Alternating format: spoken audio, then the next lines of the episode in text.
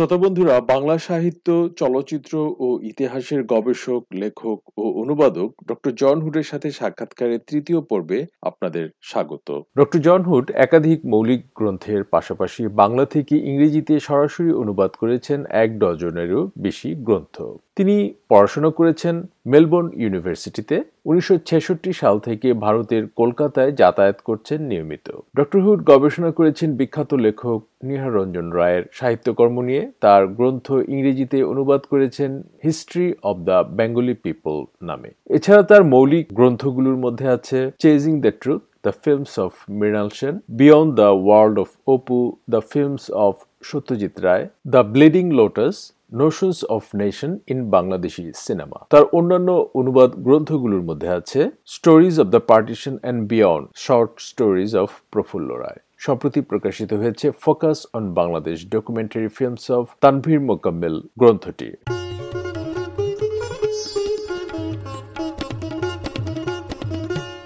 He also authored some original books about Bengali films, some articles, and filmmakers as well. So, mm, tell us about the filmmakers you met and what is your perception about Bengali films as a whole? Well, the first filmmaker I met was uh, Mrinal Sen, and uh, I wrote a book on his films called Chasing the Truth. My relationship with Mrinalda was probably um, a, a bit bumpy to put it um, politely. We got on famously sometimes and we mm. tore at each other's throats at other times. But uh, Mrinal was a he was a very political man. Mm-hmm. Uh, and I don't mean political in the conventional sense. I mean political amongst his own circle. And mm-hmm. um, he had the official view of so and so and of that film and of so and so's book and you know these these sorts of things. And he, he, he wouldn't be he wouldn't be argued with. Um, nevertheless, despite our personal differences, I've always been able to write about his film um, in a most sincerely complimentary way because whether you like the man or loathe the man,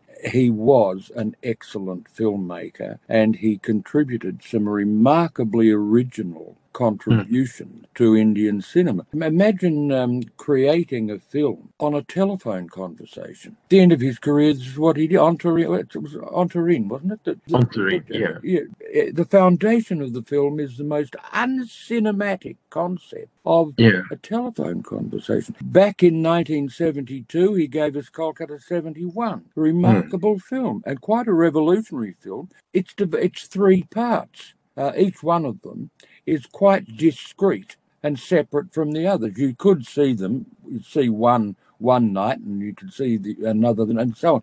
But really, there is a continuity going through that. Mrinal, Mrinal was a he was a kind of um, filmmaker who said, "Look, I'm not going to give you everything on a silver plate for you to just pick as, as you like. You've got to do some thinking."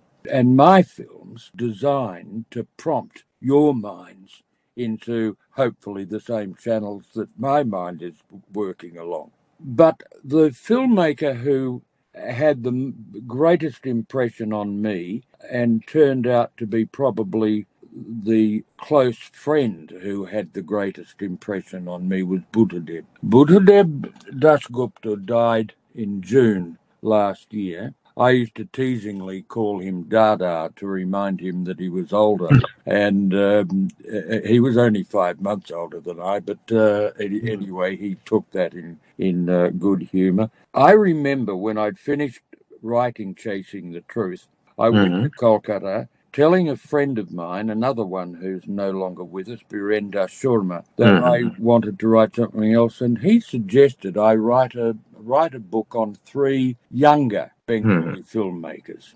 And he hmm. suggested Gautam Ghosh, Utpalendu hmm. Chakraborty, and yeah. Buddhadeb Dasgupta. And then he took me to meet Buddhadeb.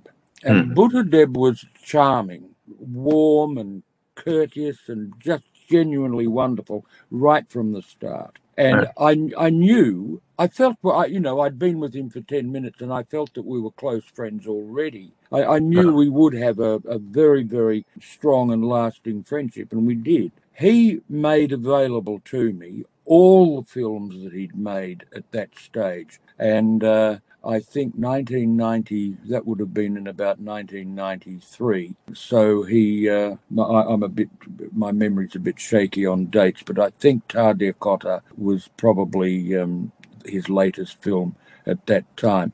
Uh, anyway, people can check that one out. I might well be wrong. So there were quite a few films there, and when I when I went through them all, saw them all, studied them all, and so on, I thought, I, I can't I can't write a book in which this man is only one third of it. So I, I, I forgot the idea of writing about three filmmakers in one volume and decided to write uh, just on on one. I wrote two books on on his films.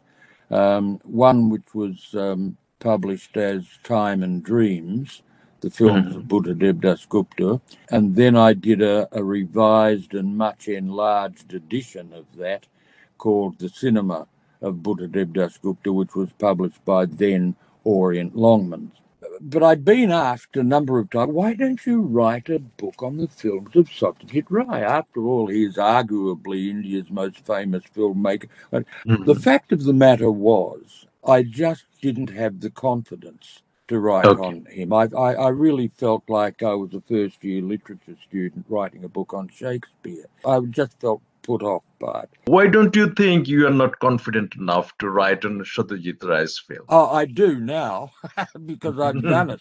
One of the things that um, I'm perhaps a bit blustery, which is a way of overcoming my lack of confidence in many in many aspects of life, but the person who nagged me and nagged me the mm-hmm. most to write the book on Ray was Buddhadeb. Mm.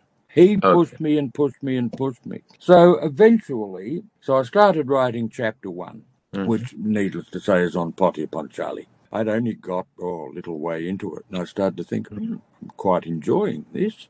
Mm-hmm. And, uh, and, then I started thinking of ideas that I would have on later films, and I'd and I'd become quite comfortable with the whole project. And then my laptop computer crashed. I lost everything, every word I'd written. And I turned to Buddhadeb and I said, There you are.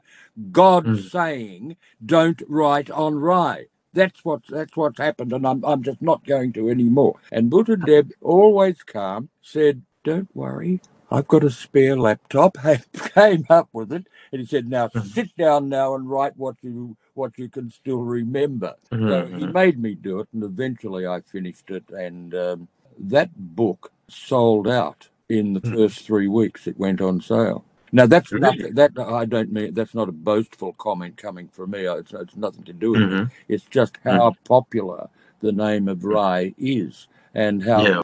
highly uh, mm. his reputation in India and throughout the world stands. It's still available. It's published by Orient Longman, which is now Orient ah, Black Swan. You translated uh, poems of uh, Buddhadev Das Gupta. The name is Love and Other Forms of Death. I think it's very beautifully translated. So mm, tell me about other forms of death.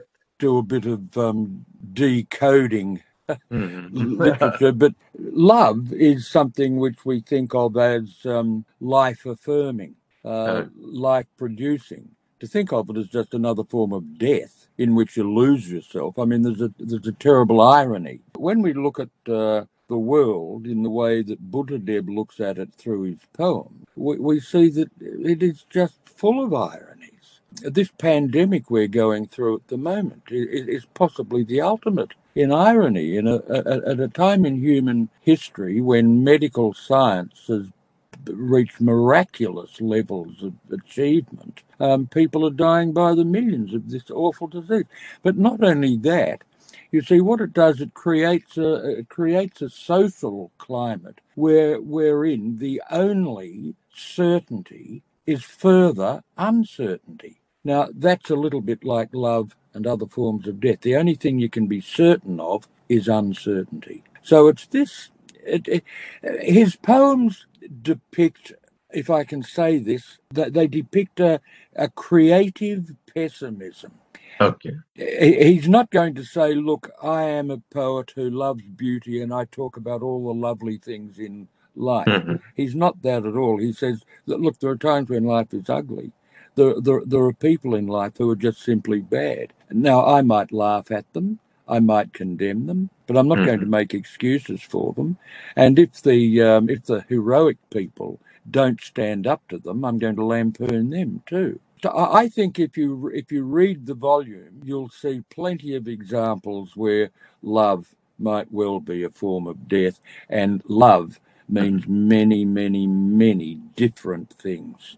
Uh, other titles have come to me from, for example, The Essential Mystery. That's a quote out of Tarkovsky. Tarkovsky gave a speech in London and he talked about the essential mystery of cinema. Chasing the Truth was a came from an Italian communist philosopher whose name I've forgotten for the moment, and Mrinal Sen uh, was, was very much taken with that. So I called the book Chasing the Truth. It's not pocketing the truth. It's